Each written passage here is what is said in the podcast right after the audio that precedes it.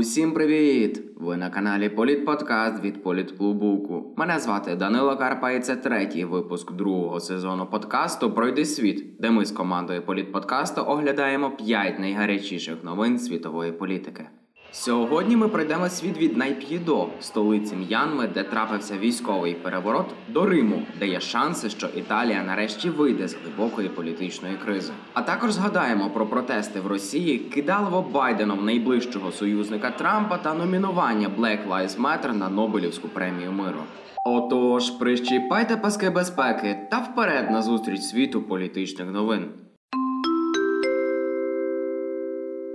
У М'янмі військовий переворот. Демократичну владу на чолі держави замінила хунта, що раніше геноцидила нацменшини. Що чекає на М'янму та чому новини з цієї маловідомої країни розлетілися світом? Розпочнімо з внутрішньополітичної кухні. До 2015 року вся влада в М'янмі була зосереджена у військових, що не цуралися репресій та авторитарної політики. Однак під тиском зовнішнього світу та глибокої економічної кризи хунта послабила хватку та дозволила частково демократизувати владу. Так, фактичною лідеркою країни стала Аун Сан Суджі, яку світові медіа свого часу охрестили іконою демократії. На торічніх парламентських виборах перемогла саме її партія, що дуже не сподобалося військовим. Спершу вони заявили, що результати сфальсифіковані, а вже цьогоріч, 1 лютого, затримали всю новообрану верхівку влади, оголосили надзвичайний стан та перебрали управління М'янмою на себе. What we clearly see is uh, this is sabotaging and destroying the democratic process. Діяли вони рішуче. На вулиці столиці вийшли солдати, блокували основні телеканали, відключили телефонний зв'язок, обмежили інтернет. Під удар потрапили й соцмережі. Щоб люди не організовували протестів, влада заблокувала Facebook, Instagram та WhatsApp. Події 1 лютого встигла випадково зафільмувати фітнес-тренерка. Відеотренування, на фоні якого відбувалося захоплення влади військовими, стало вірусним в мережі. А ще цікавий збіг: дівчина танцювала під пісню зі словами: вони приходять один за одним, щоб боротися за трон.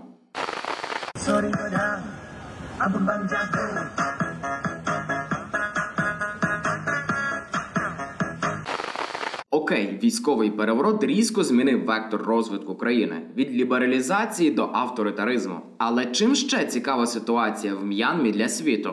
Річ у тім, що ситуація в М'янмі важлива складова стабільності регіону. Мова перш за все про Китай та Індію, держави сусідки країни. Щодо Китаю, то через М'янму проходить економічний коридор, який пов'язує бідну китайську провінцію Юньнань з Індійським океаном, що дозволяє диверсифікувати імпорт енергоносіїв у КНР. Індії ж зростання ролі Китаю в регіоні не дуже до вподоби. Тож якого вектору дотримуватиметься м'янмська хунта хороше геополітичне питання. А ще переворот у М'янмі перший виклик для адміністрації Байдена у південно-східній Азії. Оскільки стратегічний курс США на стримування Китаю залишається незмінним, саме час діяти.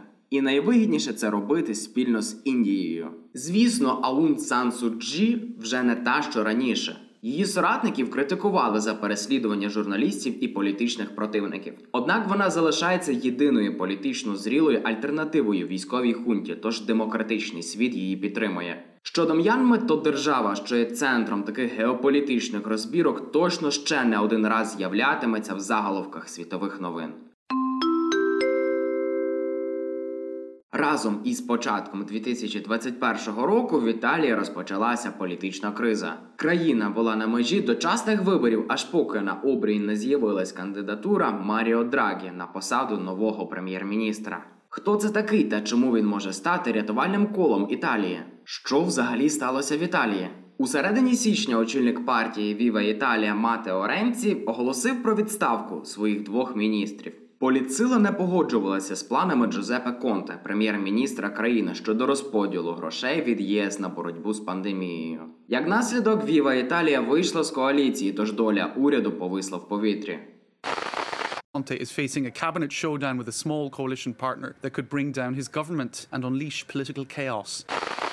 Однак, попри все, Конте намагався втримати єдність уряду. Навіть без коаліції за його третє прем'єрство проголосувало 156 сенаторів проти 140. Утім, це спричинило багато суперечок серед політичних сил, а сам Конте попав під постійний тиск. Тож наприкінці січня він таки пішов у відставку. Тоді стало очевидно, в країні настала глибока політична криза. Президент країни Серджо Матарелла постав перед складним вибором: або розпускати парламент й оголошувати дочасні вибори, або шукати компромісну фігуру та формувати новий уряд. Матарелла обрав другий варіант і звернувся до Маріо Драгі. Екс-прем'єра, що у 2011-му витягнув Італію з боргів світової кризи та стабілізував економіку.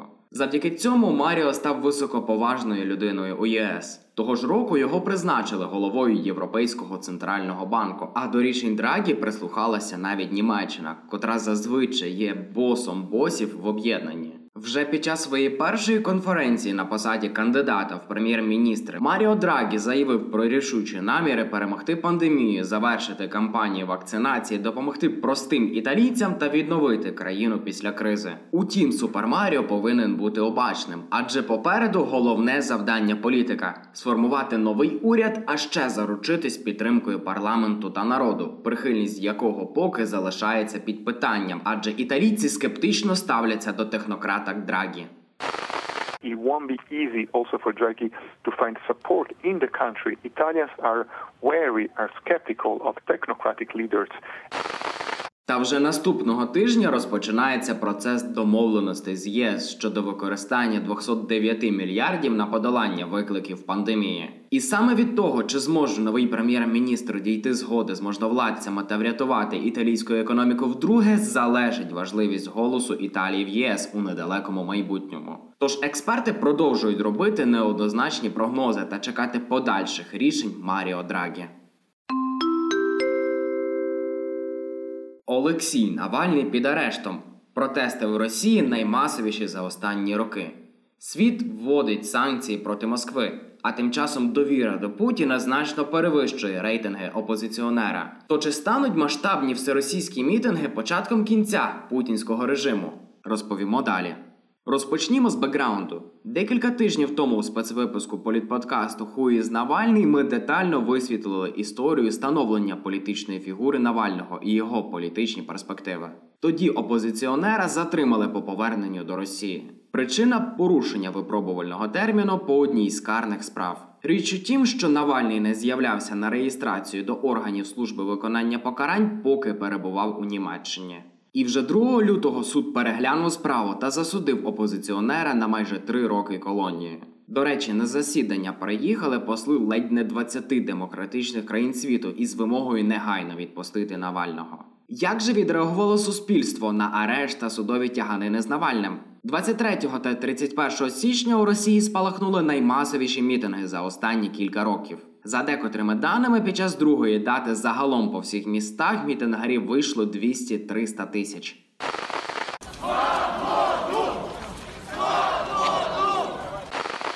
То невже опозиціонерові таки вдасться стати політиком номер 2 після президента Російської Федерації? Експерти кажуть, що після цих усіх гарячих подій народна підтримка Путіна знижується, проте й досі складає значну частину приблизно 45% то, что иногда называют путиновским большинством, оно не большинство. Это примерно 45% населения. Это не э, убежденные сторонники Путина, а это привычный такой конформизм и э, понимание безальтернативности су- существующего порядка.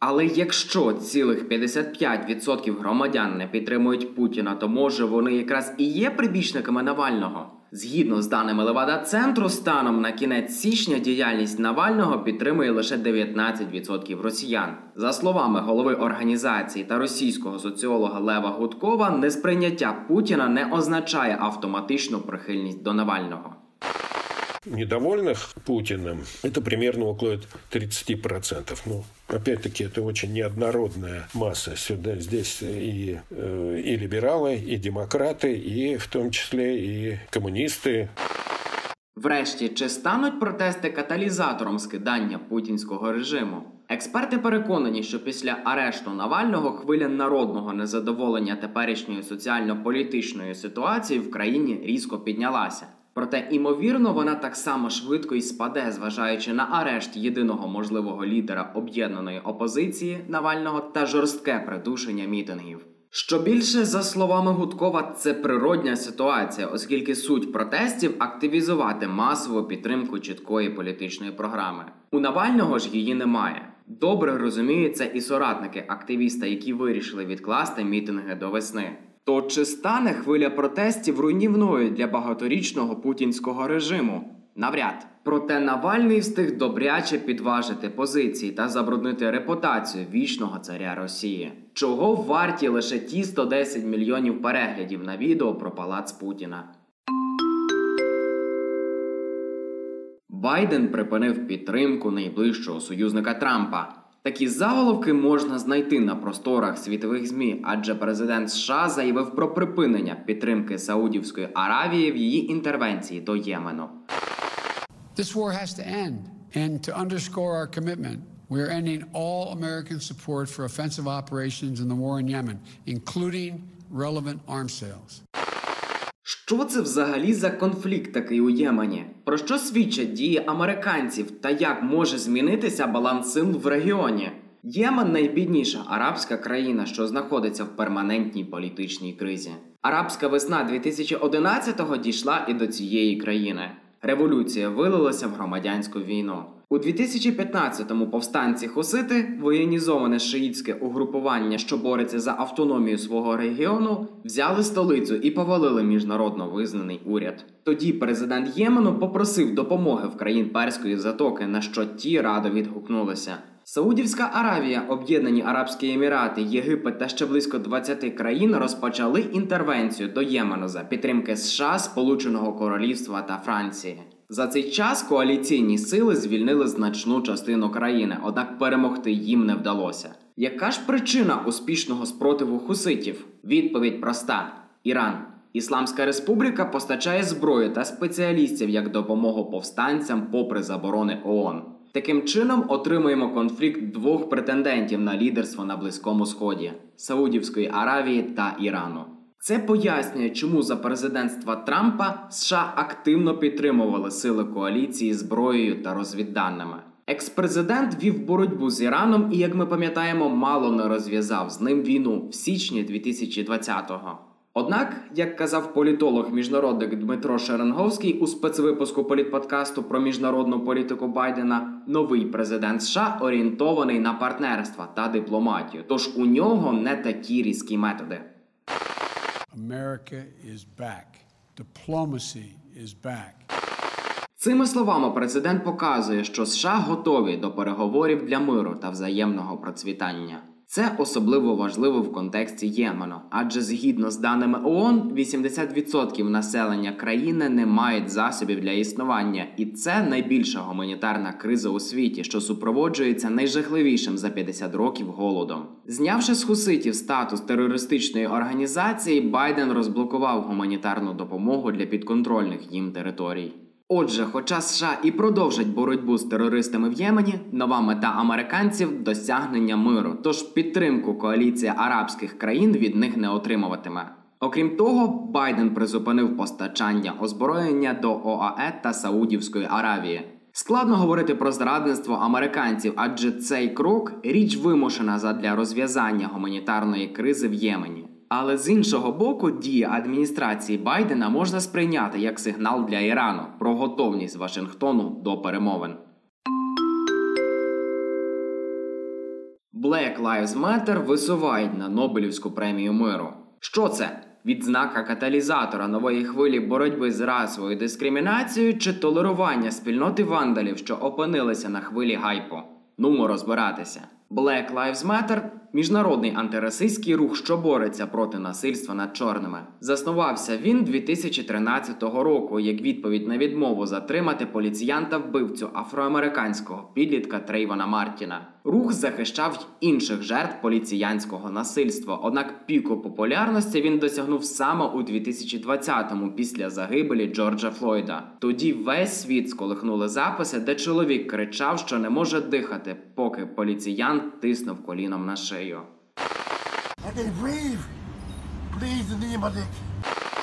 Тепер же норвезький депутат від соціалістичної лівої партії висунув рух Black Lives Matter на Нобелівську премію миру. Політик заявив, що вже отримав ряд погроз і ворожих висловлювань. І зрозуміло чому чимало правих активістів звинувачують рух у мародерстві, вандалізмі та насильстві. Яка ж може бути мова про премію миру? Та чи справедливі такі звинувачення? Чи справді BLM організоване злочинне угрупування? Ніт. Згідно зі статистикою ACLED, 93% демонстрацій, що провели BLM активісти, були мирними. Як ми вже згадували у випуску подкасту по поличках про торішні протести, трешові відео з протестів у США просто швидше ширилися інтернетом. І звідти й картинка. А якщо акції не були мирними, то провокували до насильства не представники BLM чи Антифа, а мародери чи взагалі рандомні люди. by far the vast majority of violence uh, that they have told me by far has been sort of local hooligans, sometimes gangs, uh, sometimes just individuals that are trying to take advantage of an opportunity. Тож який насправді внесок BLM? Рух гучно заявив про потребу боротьби зі структурним расизмом та мобілізував активістів по всьому світу від США та Європи до Африки та Азії. Попри законодавчу відсутність расизму, соціокультурно він продовжує існувати, і випадок Флойда лише остання крапля, що стала каталізатором змін. Як результат, в 31 місці США обмежили удушення поліціянтами. Реформа фінансування правоохоронних органів тепер під питанням. А тема долі сумнівної історичної спадщини Америки набула актуальності. І це лише про США. От навіть в далекій Африці, як ми вже раніше згадували, BLM надихнув місцевих активістів боротися з колоніальними назвами. Підіб'ємо підсумки. Структурний расизм існує, тож не дивно, що діяльність BLM знайшла відгук у людей по всьому світу та активізувала вкрай важливі процеси. А висунення руху на премію миру як логічне довершення цієї історії. Такими були п'ять найгарячіших новин світової політики останніх днів. Дякуємо, що дослухали до кінця.